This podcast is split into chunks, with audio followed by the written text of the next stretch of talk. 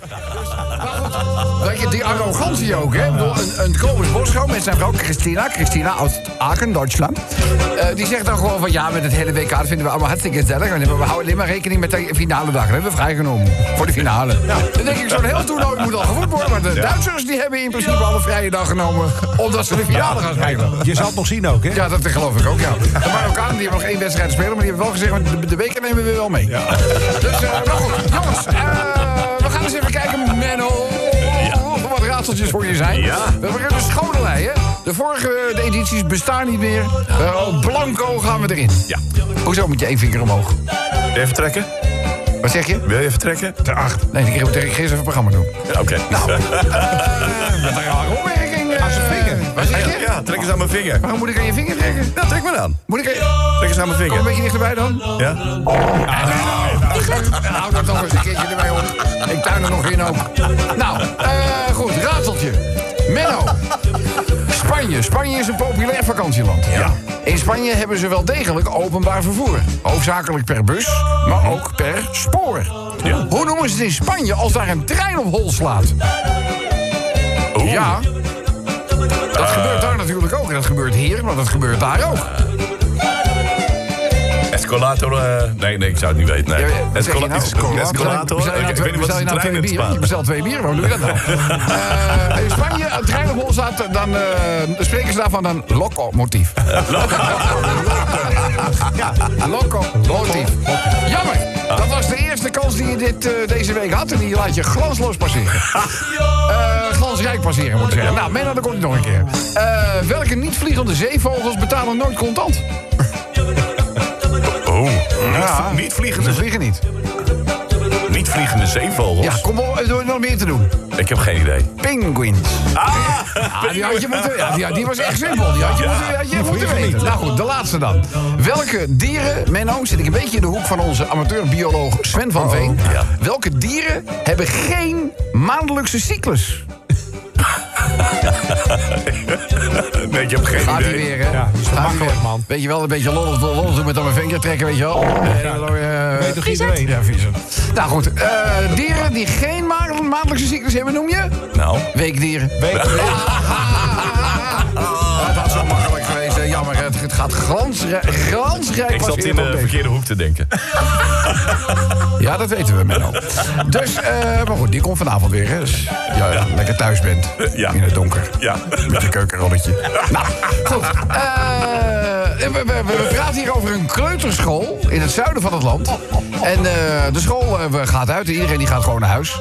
En een, een meisje loopt alleen van het schoolplein over het trottoir richting huis. En dan, Menno, komt er plotseling een auto naast haar rijden. Portierraam aan de bestuurderszijde gaat open. En een man achter het stuur zegt... Meisje, als jij instapt, krijg je een koekje van me. En het meisje dat blijft stoïcijns voor zijn huis staren... en loopt eh, gewoon door. Maar ja, die auto die blijft gewoon... eh, naast haar rijden. En weer roept die man... Meisje, als je instapt, ik ook nog wel 10 euro voor je. Meisje blijft stoïcijns voor zich uit en versnelt haar pas iets wat. Maar ja, even later... Weer die auto naast. Meisje, als je instapt krijg je ook net zoveel koekjes, 10 euro en snoepjes als je maar wil. En dat meisje dat houdt ineens stil, laat haar schooltas vallen en zegt... Papa, voor de laatste keer, ook toen je hem kocht, zei ik... ik ga niet in die lada.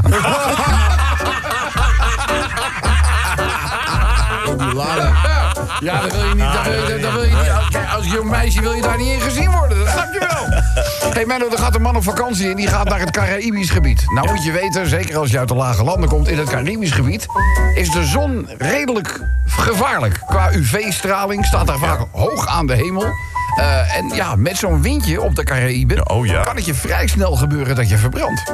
En ja hoor, geniet ons van de eerste mooie zomerse dagen Op een verlaten strandje met van lekker bij te kleuren zijn zijn benen verbrand, Menno. Oh. Verbrand, echt. Het is een diep rode kleur. Zoals we die ook wel kennen van de Britse toeristen. dus hij terug naar het eh, hotel, maar hij kan, hij kan de pijn niet meer eh, verdragen. Hij ziet ook kleine blaasjes op zijn benen eh, komen, dus hij kan het niet verdragen. Dus bij de receptie van het hotel aangekomen... vraagt hij of ze, of ze misschien hem door kunnen verwijzen naar de plaatselijke arts. En die zegt, ja, die zit iets verderop. Dus naar een taxi gebeld. Aangekomen bij die, eh, bij, die, bij die arts. Die bekijkt die benen eens. En die zegt, ja, dit is eh, een hele zware verbranding. We praten praat meer over een eh, tweede graadsverbranding. En, eh, maar ja, dit is een lokale praktijk. Dus ik kan niet heel veel meer voor u doen dan alleen de pijn verzachten. Dus eh, ik ga u wat voorschrijven. En hij geeft die man Viagra-tabletten. Huh? Dus die man die kijkt die dokter aan. En dan denkt hij, hij kent natuurlijk niet alle Caribische gewoonten. En denkt misschien heb ik wel met een windie-dokter te maken of zo. Dus hij zegt, eh, ja, maar, maar ik heb tweede graads verbrandingen en u geeft mij Viagra. Wat moet ik nou met Viagra? Waarop die dokter hem aankijkt en zegt, nou, eigenlijk heeft u eh, helemaal niets aan Viagra. Maar het houdt vannacht wel lekker de lakens van uw benen.